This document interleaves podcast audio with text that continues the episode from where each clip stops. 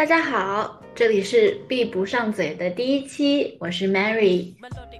今天呢，非常荣幸邀请到了我的好朋友快乐大王啊，她是一个非典型的白羊座 INFJ 的女孩啊，她其实有一个更加通俗的一个昵称嘛，叫做老马儿。对吧？说到这个，大家可能很多人知道，但是由于我们俩聊天真的总是特别特别的开心，然后我们的微信聊天框经常都是那个哈哈哈哈哈成 n 次的那种状态，所以我给他多了一个称呼他的方式，叫叫做快乐大王。那现在就有请快乐大王给大家打个招呼吧。Hello Hello，大家好，我是快乐大王。那快乐大王也是一直混迹在广告圈的人，对吧？那我看你最近新入职的一家就是拥有线下门店的一个品牌方的这样的一个公司，那怎么样呢？最近？去了店里，你知道吗？累死我了，我真是救命了。对，你今天怎么也去了店里呀？哎，就是他说让我，呃，我今天是去拍了录了一个视频。就是我现在搞的，我特别像在创业，懂不？为什么现在搞得像创业？就是创业呢，指，比如说我下周开始，我一周除了额外的工作时间，我还要每周抽一天晚上用四个小时，也就是要上到十二点，嗯，去那儿上班，就去就是店铺里上班，就是更快的了解他们每个店铺的策略嘛，就是。这样子的话，我在平台上更好的传播，但是真的好累哦，救命啊！就是我昨天，因为你知道吗？没有周末就会感觉很累，因为我去了线下，然后待到了十，昨天待到了十二点，然后今天又去那边待了，我三点钟到的，六点多回来的，我还是感觉很累。我拍的东西，包括他们三个老板都找我聊了，然后就是每个人都要求我给他们汇报，你懂吗？而且。最大的 CEO 跟我说，说让我一周，希望我一周可以至少找他三次。妈，压力好大，救命！就除了工作，还要去店里面值班，然后还要给他一周一半的时间要给他汇报。对，而且他们汇报的东西都不一样。啊我就很烦，而且我负责的板块好几个板块太多了，我自己根本脑子都转不过来，真的是好累好累啊！我才上了一周的班，我感觉我上了上了好久。对，因为你经常老是在外面跑。哇，真超累！问题是我，我也不是那种白，就是白天我还得正常上班，然后晚上得去。主要是，哎，我之前也不是那种晚上会喝酒的人，主要是，然后突然就变成这样，我就确实不习惯，好累。最近晚上社交喝了吗？喝了，我还去社交了。那天晚上社交完回来，第二天一天我感觉好累，对吧？我我我前两年的时候，就我去年还能晚上就周末两天还能玩到晚上半夜回来，然后星期一还能上班。现在完全不行，就是过了十二点我就要睡觉的那种，就觉得就是就算躺在床上玩手机也不能出去混，就是太累了。真的超超级辛苦，呃，我不得不承认我的年纪上去了，真的就是有很明显的那种感受。对，是，就是特别明显。他不是说过了二十五周岁，这可不是，我不是今年正好二十七，我确实差不多在二十五周岁之后我就开始疲倦了，而且可能也是之前熬夜熬多了。就更疲倦，积累的，然后现在开始反弹，不让你超累，超累，超累，太累了，太累了。哎，那你每天去店里面算是调研吗？还是说跟他们？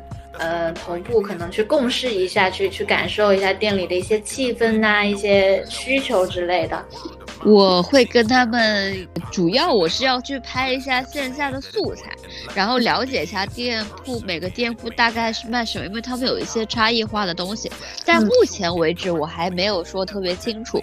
而下一周开始，每一周要花四个小时的时间去额外上班，这个时间就是完全当做他们的店员。对。免费作者，对，的免费店店员，对呀，这很累。我白天还得上班，白天还要上八个多小时，我晚上还得去，我感觉我真的好疲惫，好累。那么在上海有几家线下门店啊？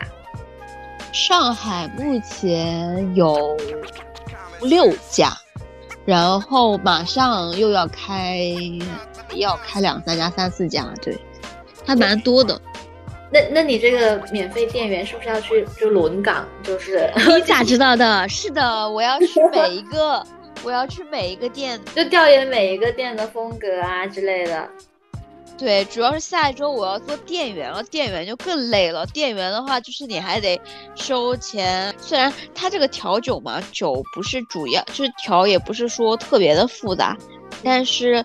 嗯，你作为店员的身份就还是有区别的。就我毕竟我在旁边站着啊，我我还能动一动啊，干嘛？他们店员，我同事昨天他他们昨天下午是四点多到的，到了一直到晚上，我走的时候十二点，他们一口东西都没有吃过。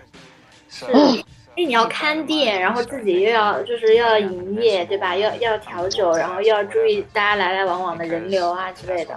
对，你还得跟人社交，他们还跟人聊。就是如果别人问你什么啊，你还得说。然后他们有的人还有的人还会跟店员那些人唠嗑，这是我是我是唠不出来，我我就 希望我就是搁那儿默默的，让我安排做几杯酒就可以。他如果教我的。我觉得我不想唠的呀，能，你肯定能唠得起来。我唠不起来，我没有话说。还好啦。但是但是你你要调酒的话，是不是就得保证一定的就是专业性？就他们会教你吗？那些店员就是你在应该肯定得教我的，不教我肯定不会嘛。而且你知道吗？最好笑的是，我这一次不是入职了之后，他根本就没有给我一个适应期。我不是上周四入职的，你没有人告诉我公司的文化是什么。没有人给我看公司任何简介，没有上来就跟我说，你这个月的要求就是你要去爆款，然后我们来画个预算。我啥都不清楚的情况下。哇，压力贼大，超大。目标就是没有给你一个既定的那个那个方向，是不是？我很早之前就知道公路，但是我知道他是他公众号，我对他线下门店完全不了解。我也不做他们的公众号，不参与他们公众号的任何策划，我只做线下门店的部分。但我对线下门店完全不了解，因为我不怎么喝酒，就喝的不多。就算喝酒，肯定是买回家喝，我不去店里喝酒的。我。最多喝酒可能是我去听 live 这种东西可能会带到，但我平时不喝酒，你知道吗？我我我完全不了解，我也不清楚他们门店的区别，因为而且，公路它更像一个社交场所，而且基本上只我觉得只有 E 的人才会去，I 的人是绝对不会进去的，除非他有明确的购买需求。因为我跟你说，我上周六去调研的时候，我站在那个门店门，我因为他们有好几家门店，我都去了。站在门店门口徘徊，不断徘徊，我就是确实进不去，因为大家太热，对，特别热闹，他们都是认识新的人，但对于 I 来说，我不会主动认识新的人，我觉得太难了。别人跟我搭话，我可能会讲两句，但是也会挺尴尬的，就是很别扭。我也不是那种可能就是这种通过线下面对面这样交新朋友，我平时生活中也不会这样交朋友。我觉得你刚刚说那个就是他们线下门店调酒，我觉得这就是社交喝酒，强烈的社交属性，就自己在家。对，对他们，他们其实打的就是这个社交属性。比如说他们打的，因为公路商店嘛，就是公路文化，坐在马路牙子上喝酒，就是一个很自然，你没有身份，没有标签，没有任何东西。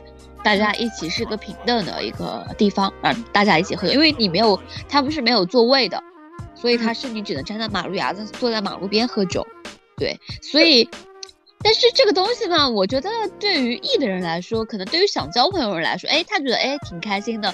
你要是看那个最近不是有很多人在做那个 E 跟 I 的那个采访嘛，就是也不算是采访吧。就是会有那个记录观察的，然后一个是 I 的一群人，他邀请 I 的一群人去线下唱歌，然后又邀请 E 的一群人去线下唱，就分别是分开的，不在同一天。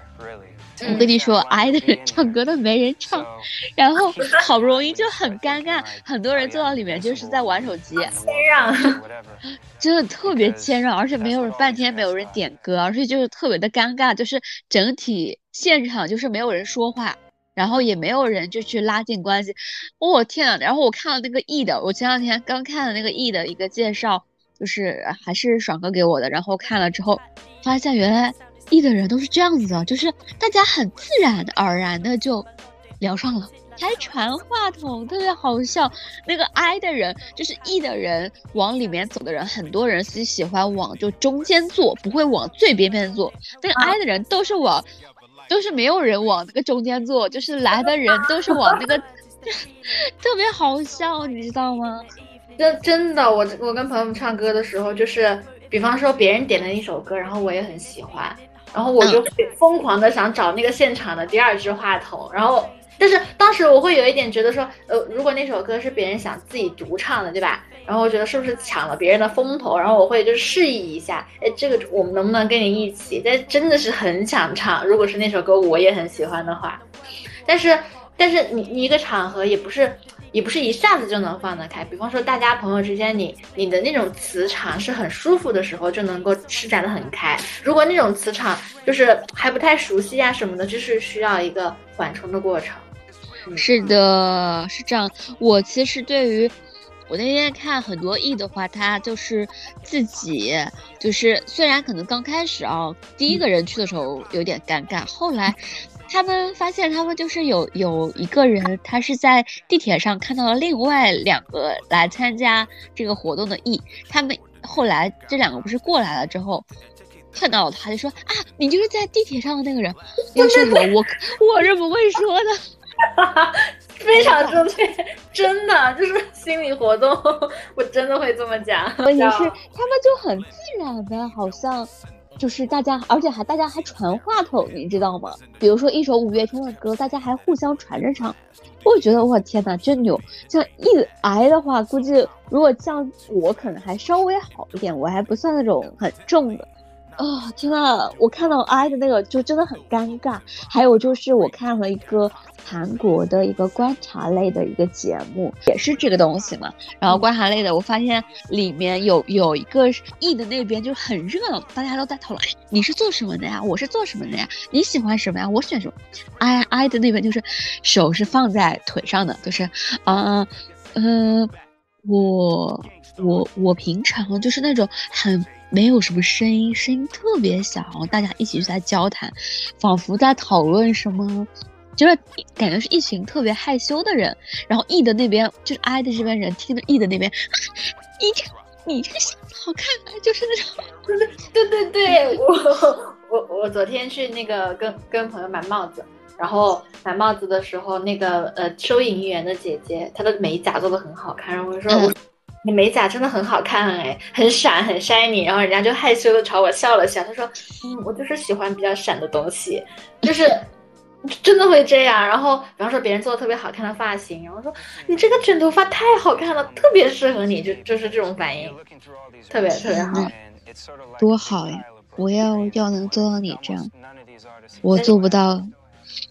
我我觉得最近是有一些情绪上的，就是嗯，可能调节了一些吧。对，所以说，嗯，感觉一的那一面又浮出水面了一些。前段时间心情可能比较低落一点的时候，还挺哀的，就挺自闭的。但是打开了之后，我会觉得，哎，快乐了不少。嗯，不过我觉得你跟我还有不一样点，就是我是一个在生活中就是。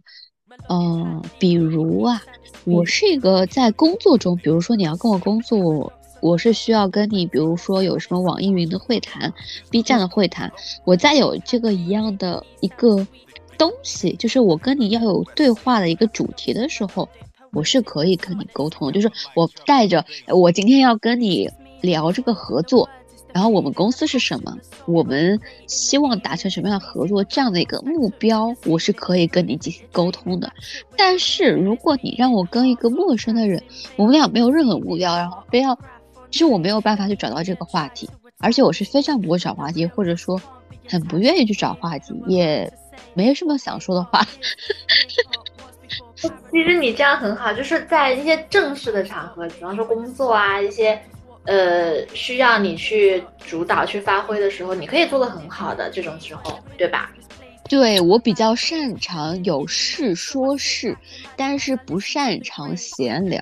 就是一闲聊，我对于不熟的人就不太能聊，就不知道聊啥，不知道说啥，我真没有办法找话题。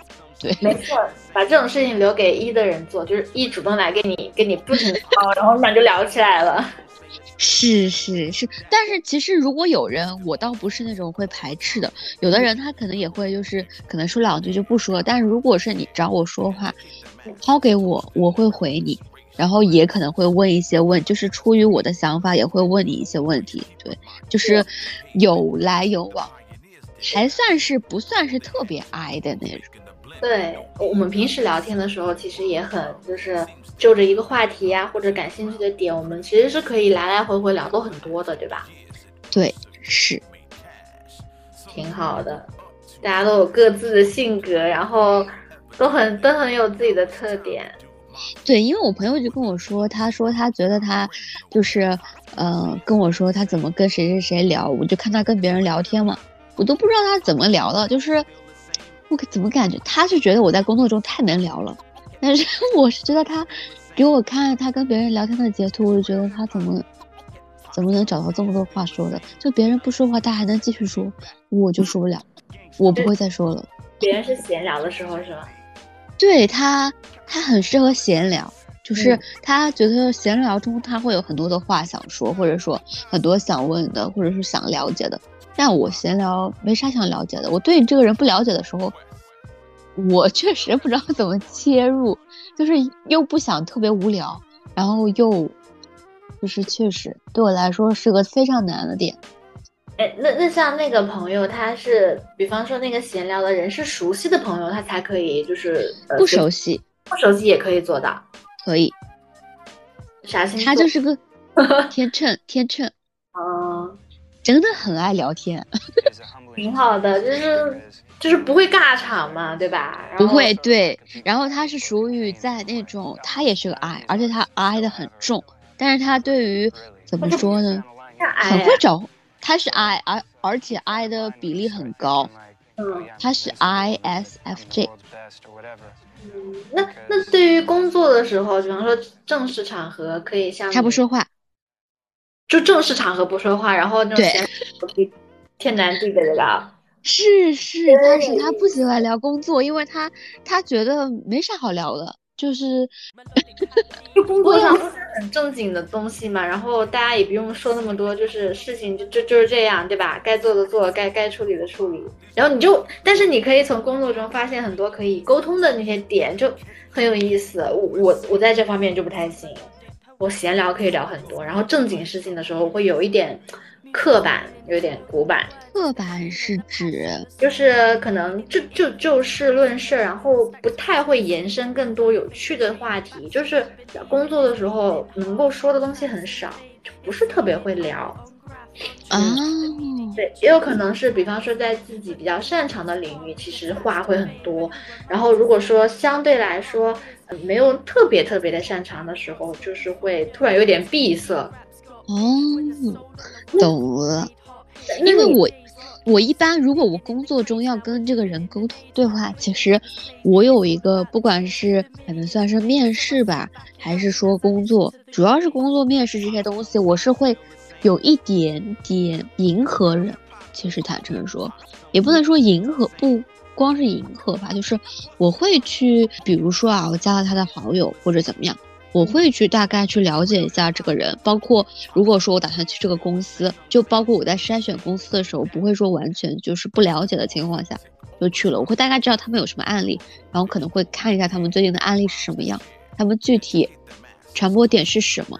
或者说，呃，他们是不是做过一些访谈节目？这个他们的领导是什么样子的？如果我能查到的，我都会提前了解，然后包括。如果是工作中认识的人的话，我可能会看他的朋友圈。如果他当然他这种的话，一般他会对我开放的，就是因为他们可能是需要宣传一些东西嘛，对吧？然后那我就会去看他的朋友圈，他是否就推过哪些东西，他可能的喜好是什么，我会有一个大概的判断或者怎么样。那这样在沟通中，可能我会，比如说，不管是面试。面试的时候，我是会跟别人就是提到啊，这也不一定说是绝对认同，但是我只是说我可能有一定了解，不会说完全不了解的情况下跟这个人聊，但但是我也能够完全不了解的情况下，当然我是带着那就是工作中我带着我想要的东西，比如说我想要跟你的合作模式，我就这么多钱，能否帮我完成这样的一个目标？那这个我能聊，但聊的话可能就不会涉及到其他的东西了。要涉及到其他东西，我基本上都是提前了解的。我会，比如说可能聊着聊着中，就是可能我会扯到。其实像你这样会让别人对方感受到你的诚意的，我觉得是一个很棒的事情。就大家会会感受到，哎，你其实有有真的做过功课，有有对我们有一些了解，你不是说就是。呃，没有什么，没经过思考就哦想投就投吧，想说就说吧，对吧？对我基本上是会有一定，就是不会说完全按照就是，呃，完全是按就怎么说呢？我也不一定会说我认同你的这个观点，但我可能会说，哎，我可能是这样理解的，但是可能会再加一句什么。有可能理解的有偏差，就是如果是有偏差，可能就不太好意就不好意思了。但可能这是我的理解，所以就是我可能会以先说我的理解，然后问他，就是他们实际上是什么样子的，或者这样子。嗯，狗头保 我我一般说观点的时候都是嗯，就是我怎么怎么觉得，然后但是也尊重你的想法，对吧？对对对，是的，而且我很怕把别人给误解了，或者说。就是我，因为你毕竟看到的只是很片面的东西，在你不熟悉一个人的时候，对，而且你不知道对方他是怎么，就他是怎样思考的，他可能会对对同一句话的理解的都不一样。是的，没错，你说的很有道理。对，所以所以话说全一点，一般都没错，都会好一些。是的，嗯。然后，那你，那你最近就是跳到了就是甲方的公司，然后，嗯，就是你感受上有什么变化吗？就是在对接上啊，然后呃，部门之间的协同上啊，或者说整个风公司的呃企业的那种感受吧。其实。有比较大的差别，我觉得更多的是在于，因为作为一个乙方，我们可能会更多的会在于，比如说，呃，数据好不好看，然后这个点是不是会被别人更多的认知，而不会像甲方的话，会更多的考虑到，哎，我现在需要考虑到，他是否我做的这件事情是否有效果，他这个进店率是否提高了，它这个销售额是否高，那它实际上是一个更了解市场。或者说一定程度上，因为像有的消费者的反馈，消费者对你的反馈更多的，就是会有甲方这边会更了解嘛。比如说你的销售额，实际上就是一定程度上就是对你这个产品的反馈，对吗？包括对你的品牌的反馈，对。就对于甲方来说，他其实对这些消息的接受是更直观的。对，因为你就像天猫嘛，因为你你你线上的话就是天猫嘛，你线下可能就是，呃，就是你的每天的营业额，对吧？你做的这个事情有没有用，你会很直观的了解到，而不是我们可能作为乙方来说，更多的会去，就是比如说，哎，这个创意够不够炸，哎，然后我们这个数据，然后那作为我作为一个媒介管理媒介的话，我可能会说，哎，那这个。数据行不行啊？这是两亿的阅读还是四亿的阅读？哎，这个互动率单位它的这个，如果再稍微深入点的，可能就是 CPI、CP，也就 CPM、CPE 这种东西，就是一个你的可以理解为像性价比这种东西。那对于我来说，其实就是，哎，无非就是我们可能会还会做着一些，呃，客户看不到的事情。对吧？就是为了满足，就是交个任务、交个差，对，懂的都懂。我我那天看到就是有一个说法，因为大家很多广告人不是说吐槽嘛，说就自己乙方对吧？然后说什么呃吐槽甲方不懂啊，说什么甲方就知道指手画脚啊，或者说就知道呃看数据好不好、坏不坏这些东西的。然后就有人说，嗯，你就不要去吐槽甲方的，就是他的呃对你的这个判断，因为没有人会比甲方自己更关心自己的那些数据，或者。以及他们这些实际的情况，是的，因为他们确实是怎么说呢？其实相对而言，交给 agency 的更多的还是嗯，怎么去说这个事？就是其实 agency 承担的责任还是没有在甲方更大的，就是在这个实际的效果上，因为他也是需要对他的效果所负责任的嘛。我们其实不是承担了直接的这个压力，坦诚来说，因为我现在我就会觉得压力很大，就是他又跟我说，哎，我们这个要出爆款，爆款的逻东西不是说，哎，你这个数据有多好看，而是。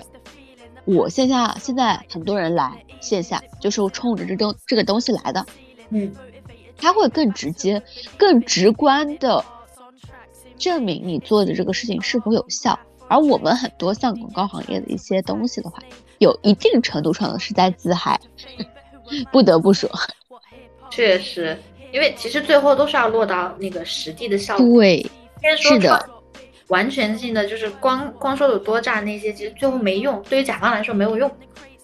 是他们并不是，呃，当然有的人也会有这样的幻想或者说这样的想法，也不是说这个不好，但是，嗯，他们最终实际再怎么样再怎么玩，最终都是为了服务他们最终的这个，还是希望有最终的产出的，不然的话他也支撑不下去。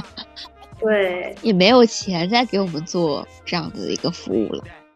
是，哎，那之前就是你大学的时候，然后你那会儿你本来就是学广告的嘛，然后那会儿我看你就是去美国是交换吗？算是一个交换活动。嗯，我去过两年，我记得是二零一七年的时候，然后是有一个领导力 passage。领导力培训的一个项目，它算是就是它是一个官方认证的一个活，对，不对？我错了，我混乱了。Passage 不是有几轮面试，好像是两轮还是三轮吧？但是面试难度不高，就是只是说正常的一个英文沟通，包括可能你对于这次的一个期待和想法，然后以。以及一定的自理能力吧，可能是这些方面。因为当时是需要住在那个寄宿家庭，然后我当时是有换了三个寄宿家庭，就是给我还蛮大的一个感触吧。其实我第一次去的时候，就是我说的这个 passage 是比第二次更深刻的，因为我更这个更可以理解为它是一个游学的项目，因为当时还去了思科，去了苹果，去了 FedEx。嗯，还有什么？蛮多的，就是世界五百强的企业，然后去里面感受一下他们不同的一个文化。对，其实包括跟我的寄宿家庭就是进行接触。我第一个寄宿家庭，他的妈妈那个妈妈是一个芭蕾舞的老师，然后爸爸就是一个很普通的，按他妈妈说的，就是嫁给了一个穷人，但是。他们两个的感情感觉，哎，还是不错的。因为我看他们两个的，是有有一点在国内感觉还是比较少见的。对于一个结婚年数比较多的。这种夫妻来说，就是不太会戴戒指，但我有看到他们是一直都在戴他们那一个，虽然那个戒指并不是像 bling bling 的那种钻石戒指，但它也是一对，我记得是橡胶的一个黑色的戒指，然后怎么说呢，算是一种对，算是一种。象征或者怎么样，而且这个点我还问过他们，我说那你们就是洗碗啊，因为我看他们洗就洗碗或者什么时候他们都不会去掉，我还蛮就是 觉得蛮神奇的，因为我觉得有的时候可能会带来一小就一点的不便嘛，对吧？然后他就跟我说是在爱这个人的时候，还是会做这样的事情。就是爱的时候，这个东西就不能学。对，不爱了。是的，而且他们也跟我明确说，因为我跟他们聊到了说，这个国内我们会有，比如说像过年去谁家这样的问题，会有一些会引发一些争吵，甚至可能会引起离婚这种话题。我跟他聊了之后，他说他们也会会因为圣诞节去谁家。那一样的道理，跟跟对是这样子。然后他们的小朋友对小朋友的管理，像大家所了解到的一样，就是比较自由吧。也不能说自由，就是他们所教的，我接触的这三个家庭教孩子的都是，我不会管你特别多，但是我会告诉你做这件事就是可能要承担的一个后果。如果你愿意承担这个后果，那你可以做，对。但是如果你需要承担这个后果，那我们是不会为你这个东西负责的。即使你没有钱了，那你就去自己想办法。因为我第二个寄宿家庭，他妈妈是。妈妈是已经六十八岁了，是苹果的高管。爸爸是已经七十岁了，是 FedEx 高管。然后跟我说，他们儿子就流落在街头，因为他说这是他自己选择的路。我很认同他们的观点，就是我我平时跟我妈妈聊天或者跟朋友聊天也会说到，就是我觉得对于孩子来说，就能做到的，你告诉他这件事情的可能一些好的影响或者是不好的影响，然后但是那个。路是他选的，然后他要为此负责。我觉得这点很重要，就自己要勇于承担责任嘛，然后去做自己主动的选择，而不是就是随着大流啊，然后被动的是让你干嘛就就干嘛，没有经过自己的思考。确实就是这样，可能一定程度上会让他，因为我记得这个就是我说的这个第二个寄宿家庭的，我给他一个称呼吧，就是因为男的叫。Galen，我就这么称呼他好了。然后他们在就这个家庭在跟我聊的时候，也有提到过他儿子，其实在之前前几年有向他们寻求帮助，但是他们还是后来他们电话都没有接，就是你知道吧？希望去，其实他们也难过。他告诉我，其实自己有哭过。但是觉得，因为他儿子现在比较糟糕，而且自己没有意识到，还想着依靠父母的力量，或者说借助外界的一些力量去做一些可能，他觉得这个东西不能纵容，所以他跟我说，他其实他哭很多次，就也不太就是提起的时候也会觉得挺难过的。感觉他们的内心好坚强，就是我刚刚就想问你说，他们看起来是很狠心，但是心里就是不会说。不会真的是难过吗？那其实他们也会，但是他们会克制住自己的情绪，然后觉得理性的帮助他们更重要，就是帮助自己的孩子，对，插手去去去管。是的，我觉得差不多是这样子。因为其实坦白来说，我刚开始去的时候，我对美国没什么印象，没有好感，也没有不好，我对他们不了解。只是说想要去参加一个活动，感受一下，因为我觉得这和旅行不一样的，就是你可以住在别人家里，感受到的氛围，或者说一些情况和你通过旅行认知到的，就可能跟别人的三两句聊天，或者说在网上看到的这些可能会有所不同。跟别人，因为我们是住在他们家里的嘛，所以对于他们吃什么、怎么生活或者怎么样会更了解。就包括我说的这个第二个家庭，我当时特别喜欢他们，他们人很好嘛。然后妈妈还是个白羊座的妈妈，就跟我差两天。他爸爸是天秤座的，因为我们都喊他爸爸妈妈这样子。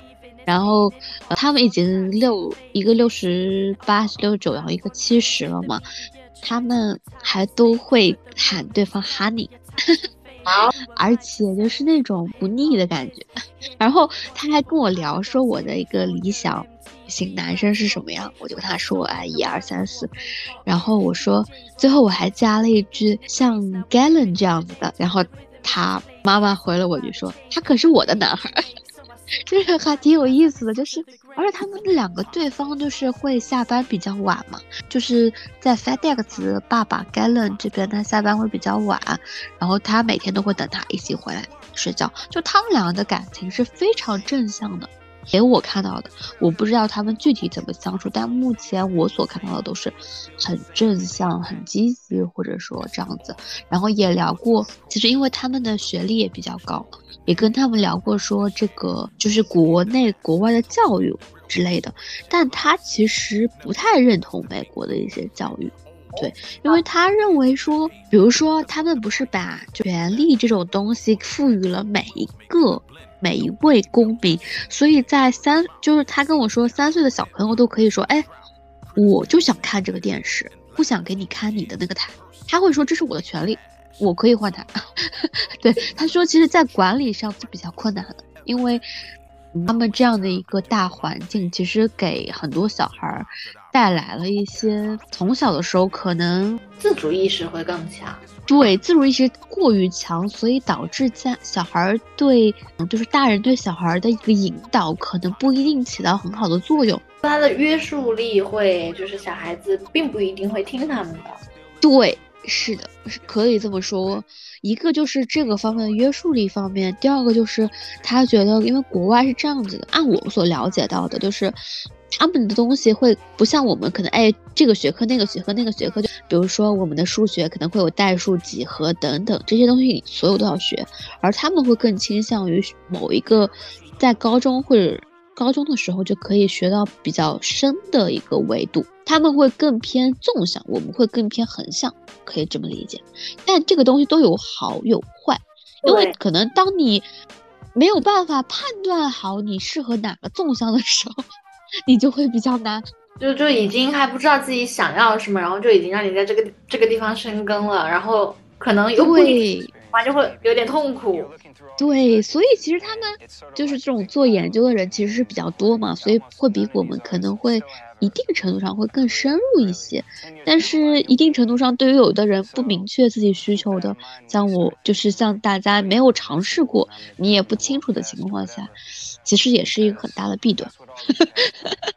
我觉得真的是所有的事情其实都是有那个正反两面的，对吧？都是。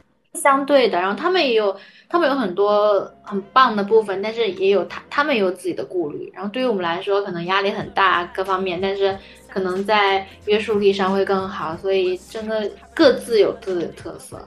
对你当时为什么会换三个寄宿家庭啊？是你自己主动，还是说遇到了一些什么事情啊，然后需要给你调换之类的？我在第一个寄宿家庭的时候，他们后来就是有。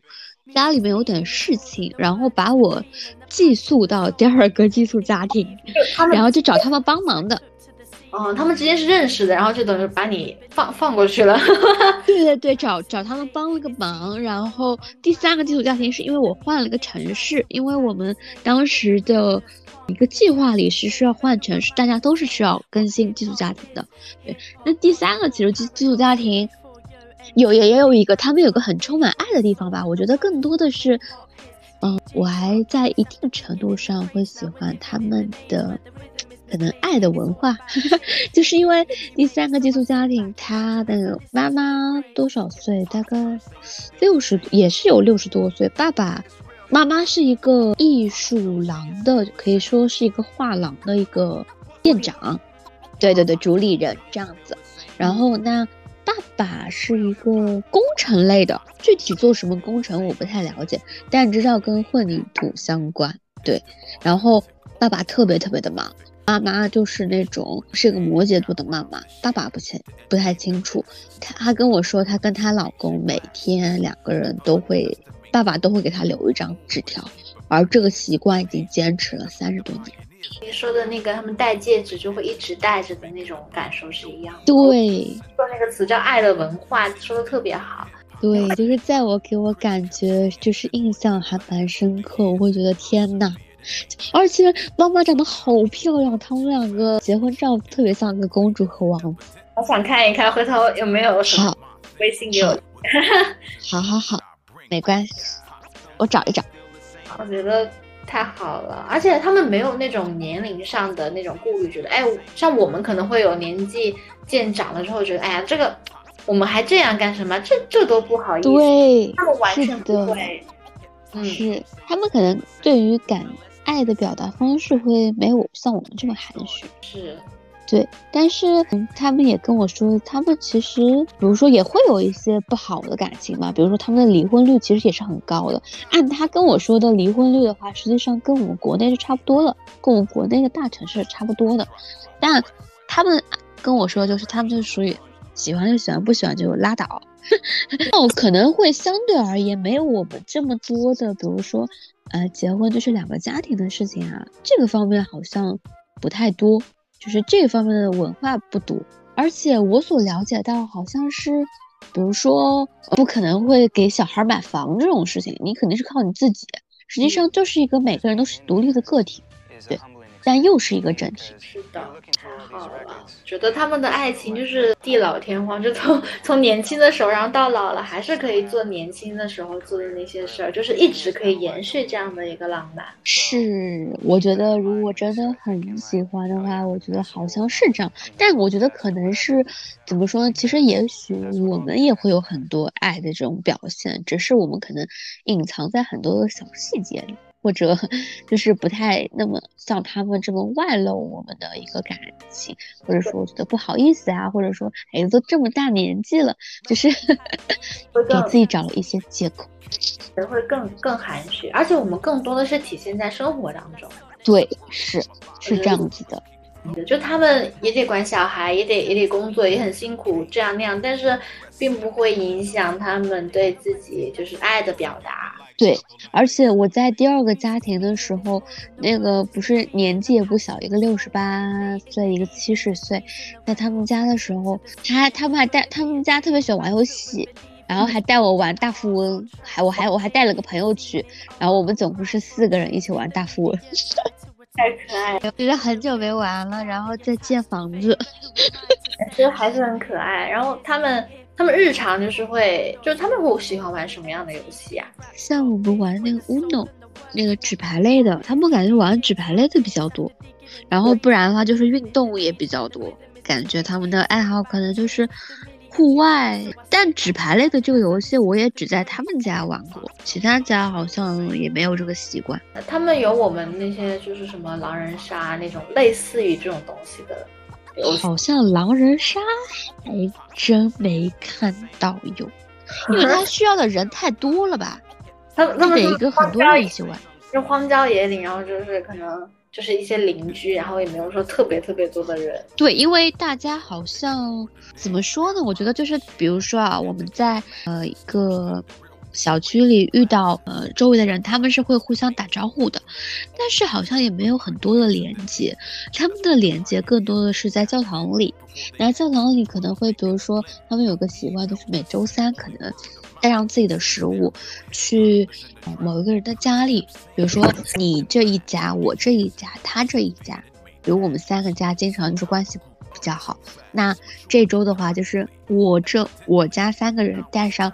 你家三个人去他家，他们会有这样的一种习惯。他们更多的交往可能会是从教会里认识的，平时的邻居只会打个招呼。他们在什么去买东西啊，或者怎么样，都还蛮愿意跟别人 say hi，但是并不会产生更深的交集。哎，也挺好。就比方说今天今天你去你家，明天去我家，然后大家也可以去一起带点喜欢的东西去分享，然后。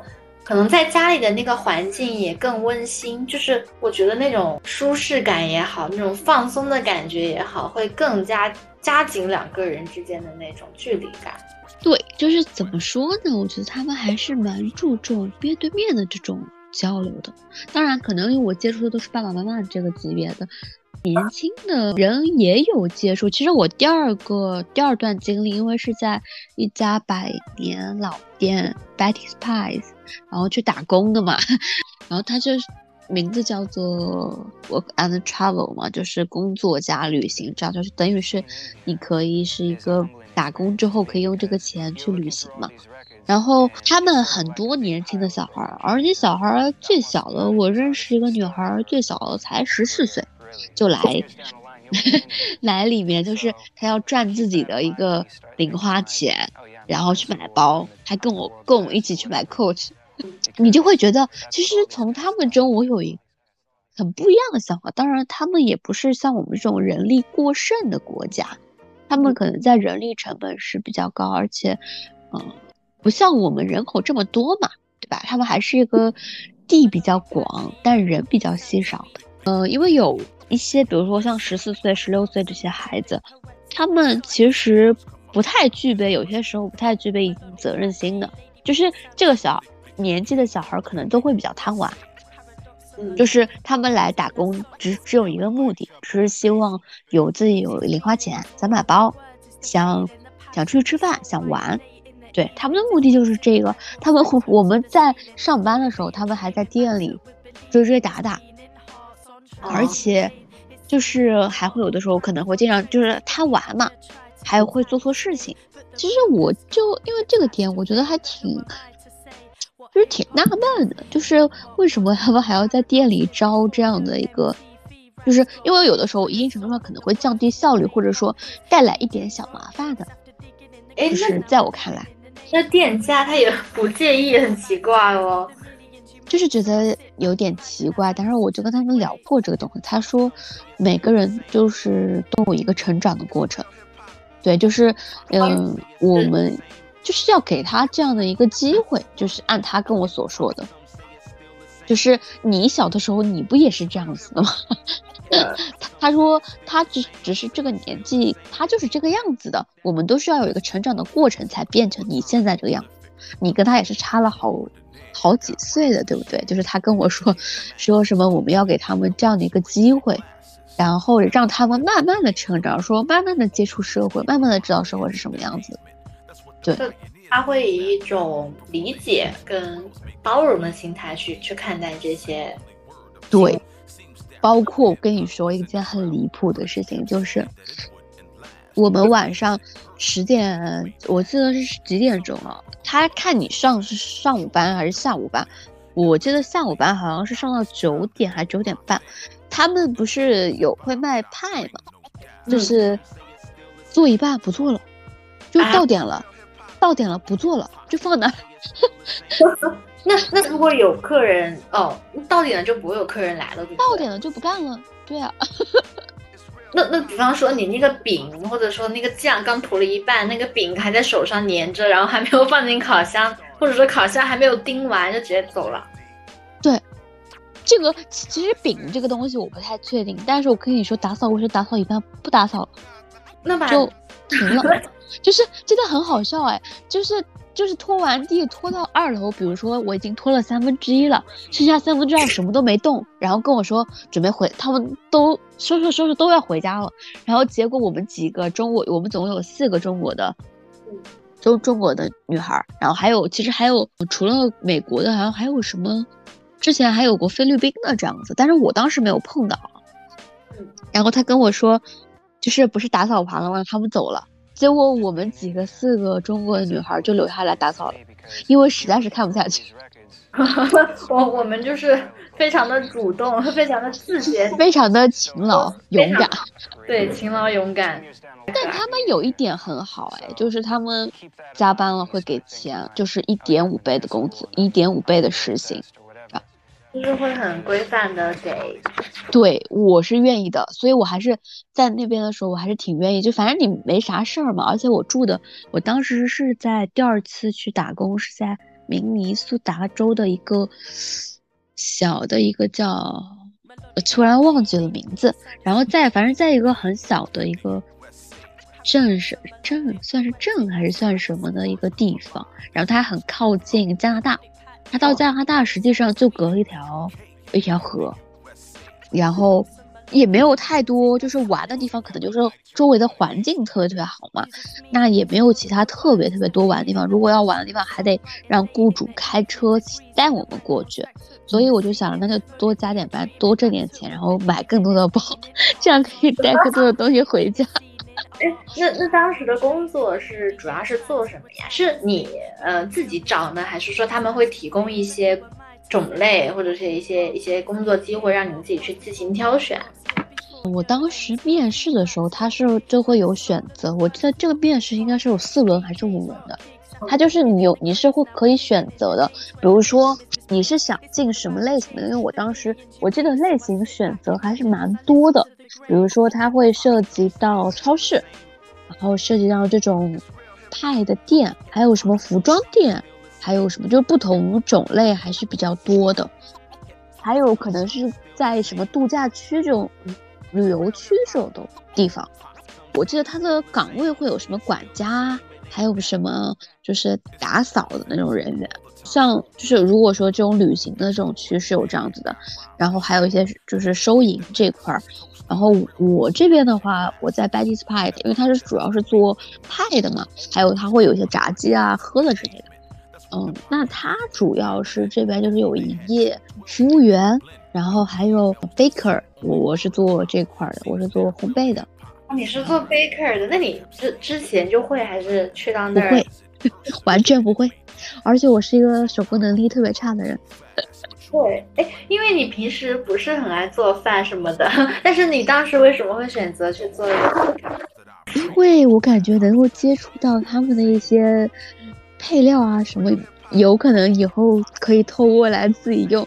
真的，我真的是其实是学会了的。他们有很多种派，总共有，应该有个水果水果类的，大概这种果类的大概应该有一个二三十种吧。我当时都有做，我每一个都参与了。然后，而且就是做我卖的。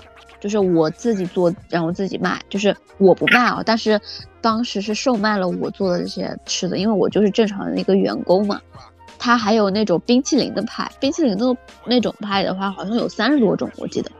其实它有很多种类，其实能学到的挺多的。而且从你我在那边还得扛面粉，我像一个强壮的动物一样，从一楼扛到二楼，因为没有人，他们都是女孩子就。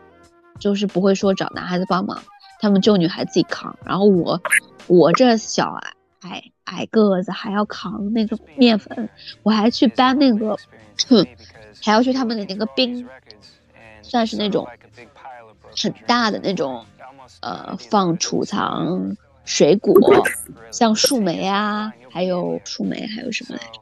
树莓、黑莓。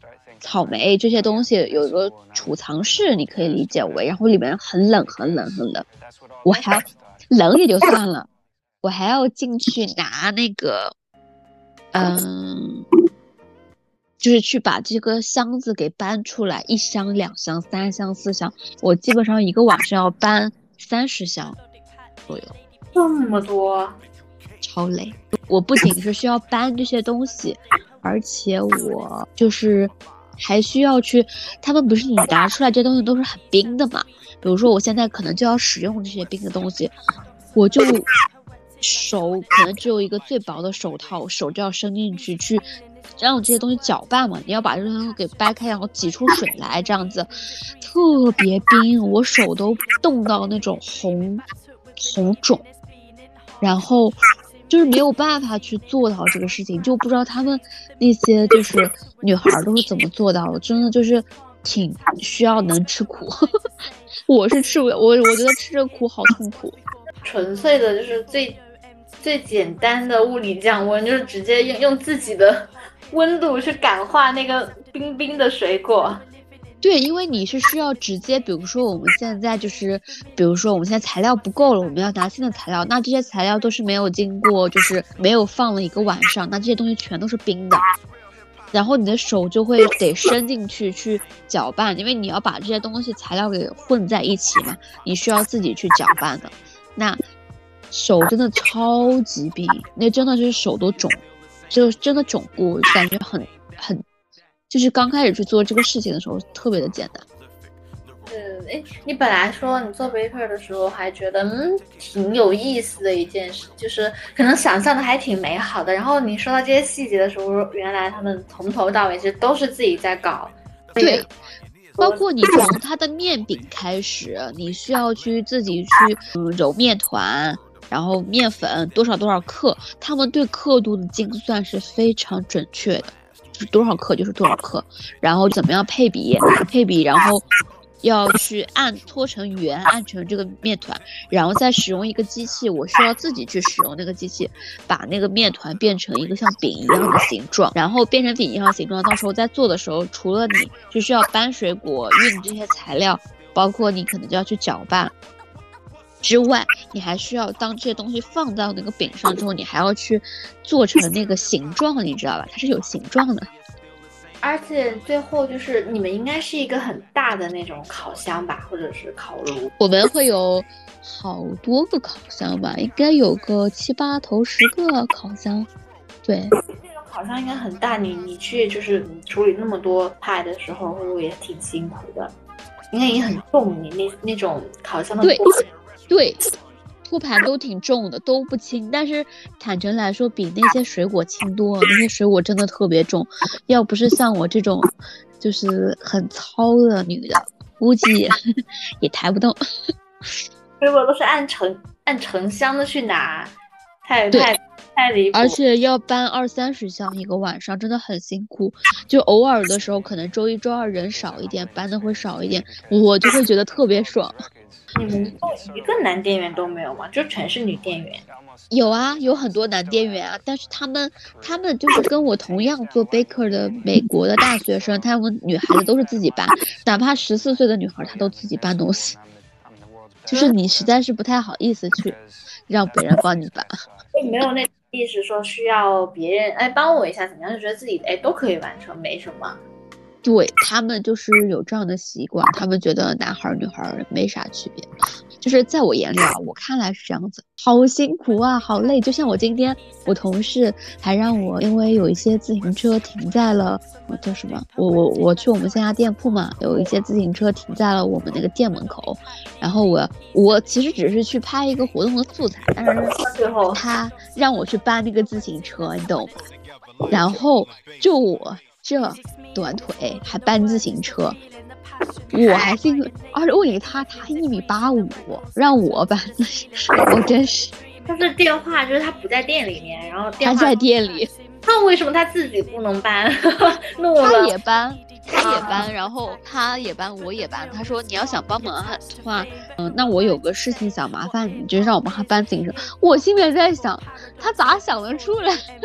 你这个事情没必要非得喊我吧？然后你知道吗？因为我搬了两个之后，我发现就是有点撞到自己腿了，而且我确实不能够很好的就给它提起来嘛。然后我就跟他说：“我说，嗯，有点沉，搬不动。我觉得这个东西以后我再也不逞强了，没有必要，有点毛病。”是是，我觉得他也应该就是有一些主动意识，就是为什么让咱们对吧？就是不够主动承担。咱就是说，对我觉得主要是因为店里还有还有一个男孩，他让那个男孩在就是店里干嘛来着？就是那个男孩在店里整理整理。但我觉得其实搬也很快嘛，因为他自己搬的也很快。我觉得没有必要让我去做这个事情。其实我当时会觉得有点不太合理吧。但其实我对这个人的印象还是蛮好的，因为算是沟通还是比较顺畅的。但但但今天这个行为可能啊，可能他也是觉得我本身也不是像那种娇气的女生。我要下凡今天穿个裙子，他可能就不会说这个话。也也是也是，你是今天就是你给我发那张照片的那个穿搭吗？对，穿了一个黑色的裤子，牛仔裤，然后上面穿了一个短袖，感觉感觉挺酷的。他可能会觉得我这种就是可能再加上估计觉得我穿这么肥的裤子，然后看起来也不是那种很瘦弱的女生，可能觉得哎可以，但他没想过我矮啊。下下次下次遇到这种嗯不是很合理的要求，就咱不用勉强。是的，以后会注意。我觉得以前就是勉强太多了。我之前还帮过大学的时候还帮别人提行李箱，帮男的提行李箱，真真可还行，还帮我一米七的室友提行李箱。就同学吗？对我同学。天呐，你这是一个非常好的。你当时是不是班长？我记得是吗？是的，是的。这个班长很到位，就是面面俱到。咱就是说，咱就是说，咱就是个男的。咱就是说，就是嗯，有时候稍微表现一些娇气也挺好的。是。就一定程度上还让别人激发了别人的保护欲，而我，你 非常的独立和坚强呀，这是个勇敢。哎，那你当时就是说去想去美国这个有这种交流的活动的时候，就是你爸爸妈妈家里人会有不放心吗？觉得说，哎，自己跑这么远不认识，当时去那边就是分别待了多久啊？两次？嗯。我第一次总共待了一个半月左右，因为这个是跟大部队一起的，就是会有人一起从学校出发嘛。然后第二次是我自己去的，我还带了个朋友，我朋友他妈也很相信我，就是说把他交给我了。百分之百。但我对，而且只有我们两个去的，我我需要自己坐飞机去，然后自己找自己的雇主。我们中间还面临着转机，其实我内心是有点忐忑的。我如果一个人不忐忑，但两个人我还带一个，万一给别人搞丢了，就是 很害怕，你知道吗？你的责任心使然，就是多担。对对，就是会有点担心嘛。但他爸妈还也还挺放心我的，就是觉得我好像可以。我爸妈其实是对我比较放心的，因为我经常就是，比如说我可能之前去过哈尔滨玩或者去哪里玩，我经常都是一个人，就是我可能就是一个人坐飞机，一个人干嘛，就是对我来说好像没有什么，就是还挺愿意或者说乐意让我去感受一些生活这样子。不会对我有太多的限制，因为我家庭的教育就是偏向于，嗯，就是像寒暑假，我爸妈经常都找不到我，我就自己出去混的那种，自己出去玩啊，跟朋友玩，就是不太怎么沾家。然后可能本身，而且小时候我经常就是可能，呃，一个人回家，一个人在家，因为他们可能会出差啊，或者有其他情况。我好像还蛮能适应这样的一种状态，我好像也没有什么觉得害怕的，独立性很强。嗯，这方面是还好的，对，就是没有什么，也自己也不是很怕。但其实我我刚才不是说我说去美国的带朋友去的这个时候，我是有点害怕。但其实当你很多事情，当你迈出那一步，其实还好。就是当我真坐上飞机了，哎，跟他一起坐上飞机了，我觉得哎。还好，然后真的就到了去找看到雇主了之后，哎，好像也还好。对，就是很多时候我们对就是做一些事情之前都有很多的畏难情绪，或者说担心这担心的。然后，但是当你踏出那一步的时候，很多东西就发现，哎，其实也没有想象中那么难。很多担心就是烟消云散了，因为你你其实就是当你沉浸去体验的时候，你的那些快乐，或者说你的兴奋感，或者说你那种。投入进去的参与感就会掩盖掉你之前的那些担忧。对，是，我觉得可以这么说吧。就像我其实，包括我以前，就是感觉一个人去逛街，一个人去干嘛，就是会觉得很难。因为我其实当年是高三，高三后来复读一年，就觉得自己很垃圾，各个方面想了很多，然后，嗯，就对自己很不满吧。大高四的时候，我就，嗯，我身边的朋友也都是读大学了，然后我又就进了新的环境，而且我当时还换了一个环境。后来，然后我很多时候我都是自己去，就是比如说上街啊，或者说干嘛，很多事情都是一个人。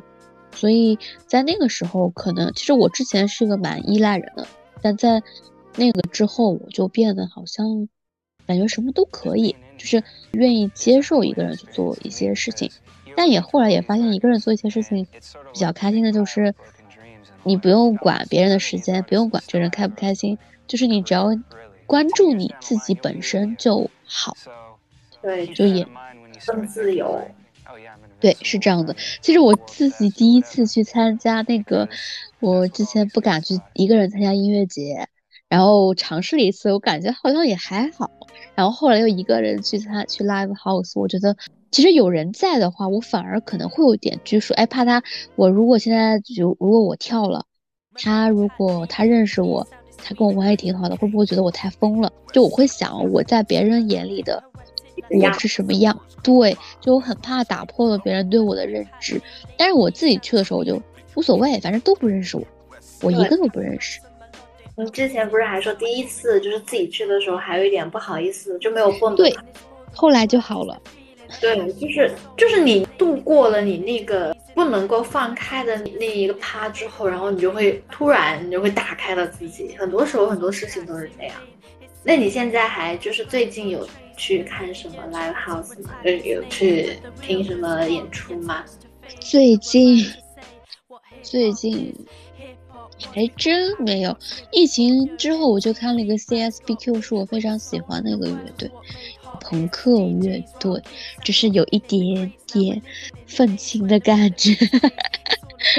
然后他会会关注很多的一些社会现实，或者说一定程度上不同国家的政治文化也会有一些相关的。之前他还写了一首歌是阿廖沙娜，就是当时北影自杀的那个女孩的故事。就是我很喜欢这类的乐队，然后他的现场整体是比较炸的。他们的就是他们的创作其实是蛮可能有有挺多基于现实的部分，一些对于现实的反思，一些思考。可以这么说，我喜欢的乐队很多都有这个共性，感觉很棒哎。我我之前其实对朋克乐队还没有很很关注过，但是你提到的这个他们的这种创作思想，我觉得很有意思。是，而且我觉得我是一个对歌词超过曲的一个人。嗯。就是，呃，曲只要正常不难听能接受，我可能觉得哦都还 OK。我对曲倒没有特别大的一个敏感度，我可能对词汇比较有敏感度。对我喜欢一个人，我可能会更认同这个人的一个思想或者说想法上，可能会对我来说会有更深的一个，呃，比如说我对他的喜欢更深，一定绝对不是因为这个歌好听。但不能够给我留下深刻的一些印象，包括交朋友也一样。那你听歌，就是比方说听新歌，你会通过什么渠道去去了解到新的一些歌源呢？是呃，比方说你你私人 FM 就随机放，随机的去感受，还是你喜欢这个乐队，或者说你偶遇到了一个或者新认识了一个你有兴趣的乐队，然后你再去深深挖他们的一些曾经有的一些好的作品啊风格这样。我其实一个是可能会看，比如说朋友圈一些人发的歌曲，我可能会很表象的看，比如说他发的这首歌的一个头像是什么，这个歌的头像是什么样，他的歌曲感觉可能会什么样，然后我可能会去点进去听，因为我是一个还蛮喜欢自己去寻找的，就是，嗯，比如说别人发出来之后，我可能会去寻找，然后还有包括可能我会在，比如说在这首歌的。评论里去看，哎，是不是别人推荐有没有其他的歌曲？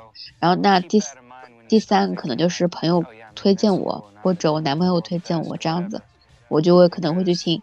我是一个还蛮容易被身边人影响的人，就是就是你跟我说好听，而且我是那种除了个别类型，我其实大多数都可以接受的，就是不会说我是一个根据最近状态来。听歌的人，嗯，对，我我们应该相反，我我能我能感受到，就是因因为你像之前前面说，可能你对一个人的了解啊，包括你对歌曲，会嗯，可能更看重他的思想、他的歌词深层的东西，可能你会就是会深挖一些你感兴趣的那些范畴和部分，对吧？我我跟你完全相反，我我经常想听，比方说我的歌单我听的腻的时候，我都会随机去去放，然后随机去私人 FM，大多数时候，然后，呃，会在某一个瞬间听到某一个旋律，我觉得特别有感觉，然后就点红心。其实可能并不是，呃，都没有仔细看歌词，但其实我对歌词是好的歌词，我会觉得非常非常有力量，非常非常感动，但是不会在第一时间就去看。哦，就是完全的一个感觉型的一个，但我也会有的时候我也会这样子，就是但是这种感这种不多，但是会有，比如说当我最近歌荒，就是歌很荒的时候，我可能会去，嗯，我刚才说的刚才的都是那种日常的行为，就是可能我看到了就会去听一下，那我如果歌荒的话，我可能就是找那个网易云的每日推荐。然后看看他给我推什么歌，我从上到下每一首听一下。那像日文歌这种歌的话，我不不太清楚歌词背景啊等等的，我是可能就会听个旋律嘛。然后如果我觉得这个旋律不错，或者说它的也不是旋律不错吧，可能一一个是旋律，旋律不错会让我会想要给他。点为喜欢的，但是我也可能会听到他的声音。我如果是喜欢他的声音，或者我有看到他的一些翻译的话，我可能会去再去扒一下这个人，也不是说扒吧，我可能会去他听他其他的歌曲，倒不会对这个人进行一个很深挖。对我好像，因为包括我喜欢你知道的曾轶可，我也没有说对他这个人有多么深入的了解。他的每一次演出我都看，我没有。我只能说他的每一首歌我都有听过。你更关注他的那个作品的部分？对，是，就是我对这个人，嗯，怎么说呢？对这个人也有喜欢，但是如果是长久的喜欢，还是他，比如说，可能是这个人的一个才华，对，他是不断去改变，他的作品是不断在更新的，跟着社会变化而变化，或者说他有很多新的想法。如果说这个乐队，坦白来说，我这个人还是有点有的时候会有点厌旧吧。就是如果说这个乐队产出的东西一直都很像像的话，我其实。好像不会让我长此以往喜欢，我还是希望他能够有一些新的东西，就是唤醒我，就是有一些创新的部分，有一些你没对对。其实我跟你说，CSBQ 它的核心创作内容是相似的，但是它就是音乐的风格和感觉，它的第二张专辑和第二第一张差很多，所以我很喜欢这种，就是。会更新它的一个曲风吧？是国内的乐队吗？还是国内的？国内的一个朋克乐队是长是长沙的。对，我们回头你把你喜欢的最喜欢的推荐给我呗，我们再好放一放。没问题，行。感觉很很很有兴趣，我已经有点兴致来了。对，还有不过我其实我们俩之前歌单也会有很多的，相信在听爵士乐的时候。嗯，是是吧？喜欢的会比较相似。有一段时间，我记得我们俩的重合度特别高。对，好像你有给我推推一些歌，然后发现这些好像也都是很多都是你的红心。对，我记忆还蛮深刻的，所以我那天不还给了你那个？我这两天就沉浸于在王若琳的世界里。对你这两天那个小红书疯狂推王若琳。王若琳好好看，我以前其实都没有太关注到她长什么样，只知道她的那个很有名的那个 Lemon Tree 就就特别火，然后现在发现她怎么这么整体这么有气质，这么舒服，就是很舒服。是的，但是我发现了一个事情哦，你敷衍了我，你之前还说我像王若琳，你知道吗？为什么我说你像王若琳是敷衍你呀？因为你都没见过她长什么样。我肯定没有在就是不知道王若琳像长什么样之前说过这个话。对，你是之前的时候有一天跟我说，你知道吗？你当时说我觉得我很像王若琳的感觉，我当时嗯特别的特别开心，你知道吗？然后你昨天跟我说说说嗯，我第我才第一次就是知道可能王若琳是这样子的这这种，然后我。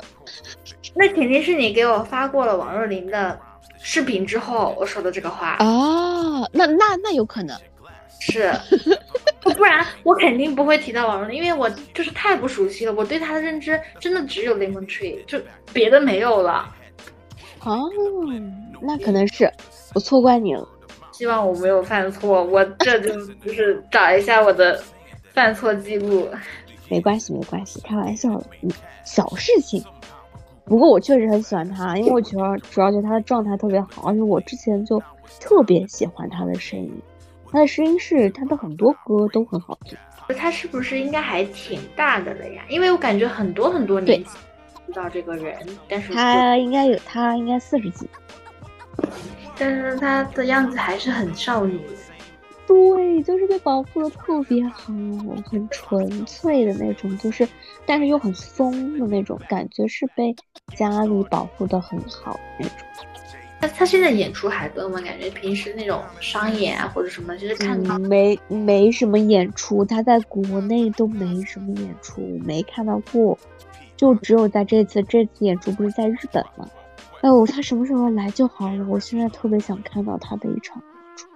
我我知道，我已经感受到你的疯狂，你这几天都很疯狂，超级疯狂。昨天听了一天，真的是太喜欢了。我很久，我昨天我也说了嘛，因为我之前一直很喜欢郭采洁，我甚至甚至在简历里说希望别人称我为马采洁，但我现我现在是更希望别人称我为马若琳。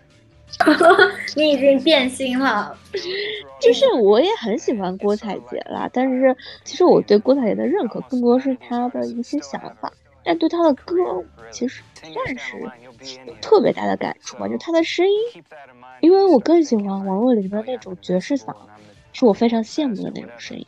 那你有没有想过，就是叫马亦可？好奇怪哦，这不好听。没有。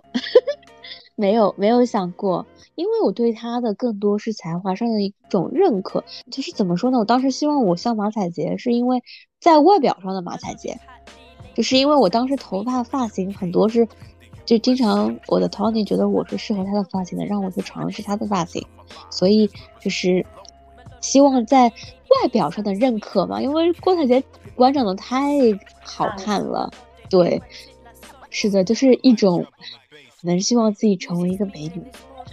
我我看你平时那个刘海有时剪的比较还就短短一点的，然后是有那种有层次的，就是那个是跟那个郭采洁的那种发型还有一点点小像。我跟她其实我好几次剪头发都是参照她的部分发型剪的。对，是的，因为我 Tony 说我还是。跟他可以有相同性，就是可以尝试他的发型的。但是人家的脸这么小，我有什么资格尝试呢？可是我还是最，当然我最后还是可能按照那个他的去剪，只是说可能稍微有点变动。啊，咱咱有咱的风格嘛，对吧？对，他就是特别的精致。嗯，但是我还是很喜欢，主要是很喜欢王若琳的这个状态。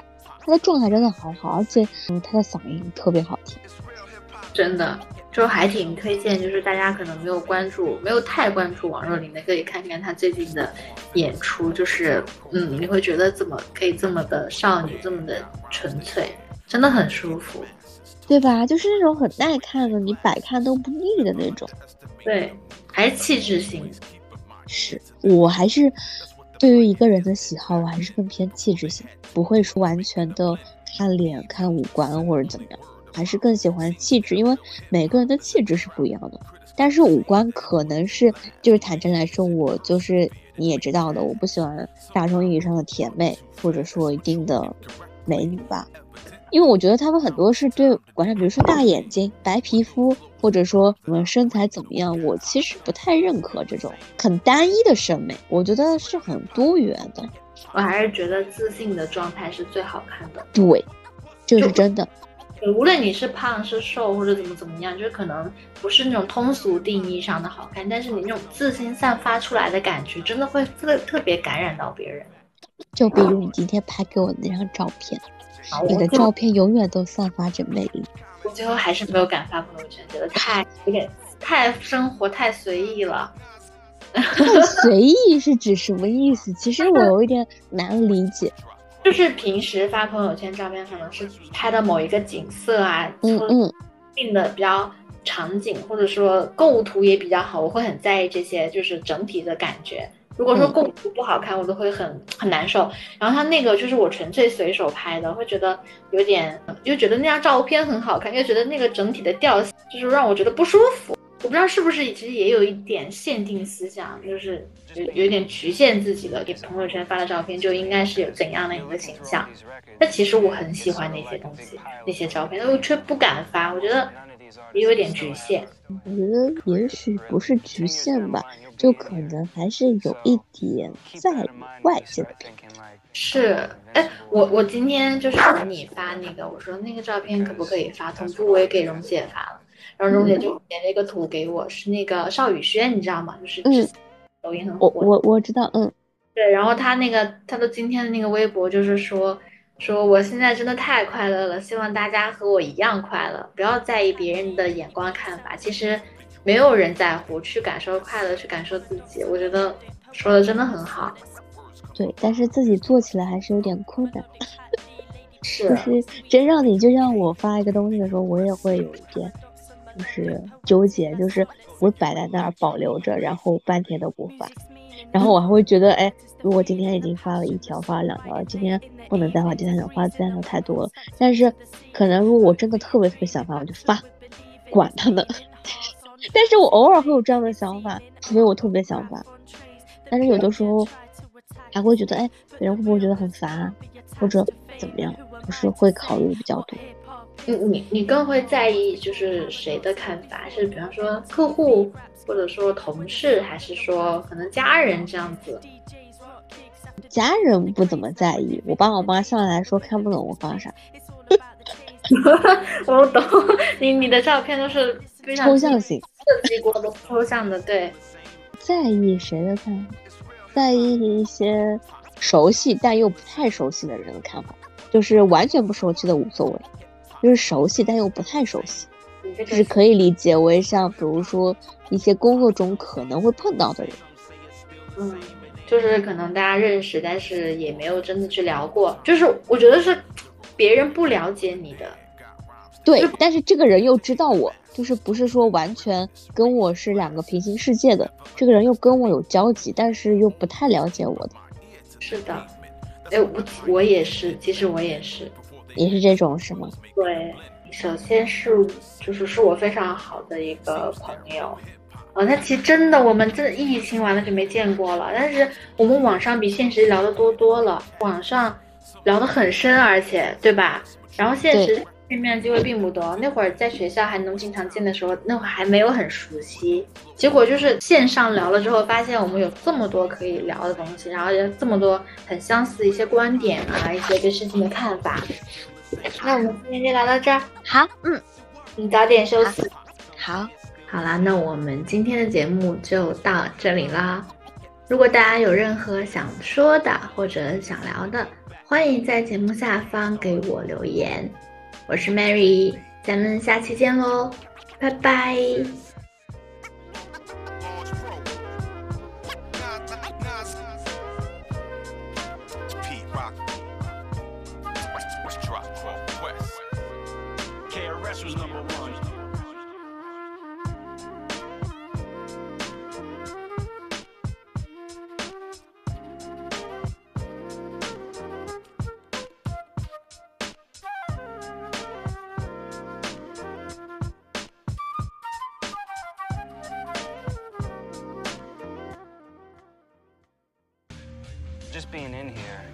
Is a humbling experience to me because you're looking through all these records and it's sort of like a big pile of broken dreams in a way. Almost none of these artists still have a, a career, really. 10 years down the line, you'll be in here.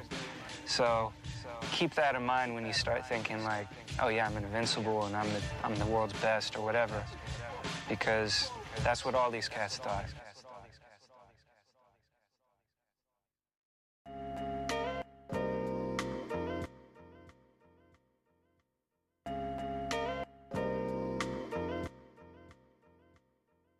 Melodic Pat D, Lady P sounded sweet. The, the UK in the USA. Paradox and melodic, poetic like sonnets. Words come alive, these lyrics keep flowing. Melodic Pat D, Lady P sounded sweet. The, the UK in the USA. Paradox and melodic, poetic like sonnets. Go together like treble and bass. Music's meaning is more than the words, it's the feeling, the passion, the soul writing late in the evenings. It breathes in the record, stacked up to the ceiling. Motivated dreaming, backed up with believing. It's been in hearts, on tracks in vain. It's seen in art, on graph, on trays. The media try to attack his name, but the realness can't be attached to fame. But who am I to say what hip hop is? Hip hop was before Paradox lived, before Yo MTV raps got big. When the soul and the words was what made hot hits. DJs rock kicks after digging in the crates. Now we're living in an age where the rhythm is misplaced. It's all about the chains, the millions you make. So I sit back, imagine as I listen to the greats. Hip hop, some say it's still the same. It's real hip hop.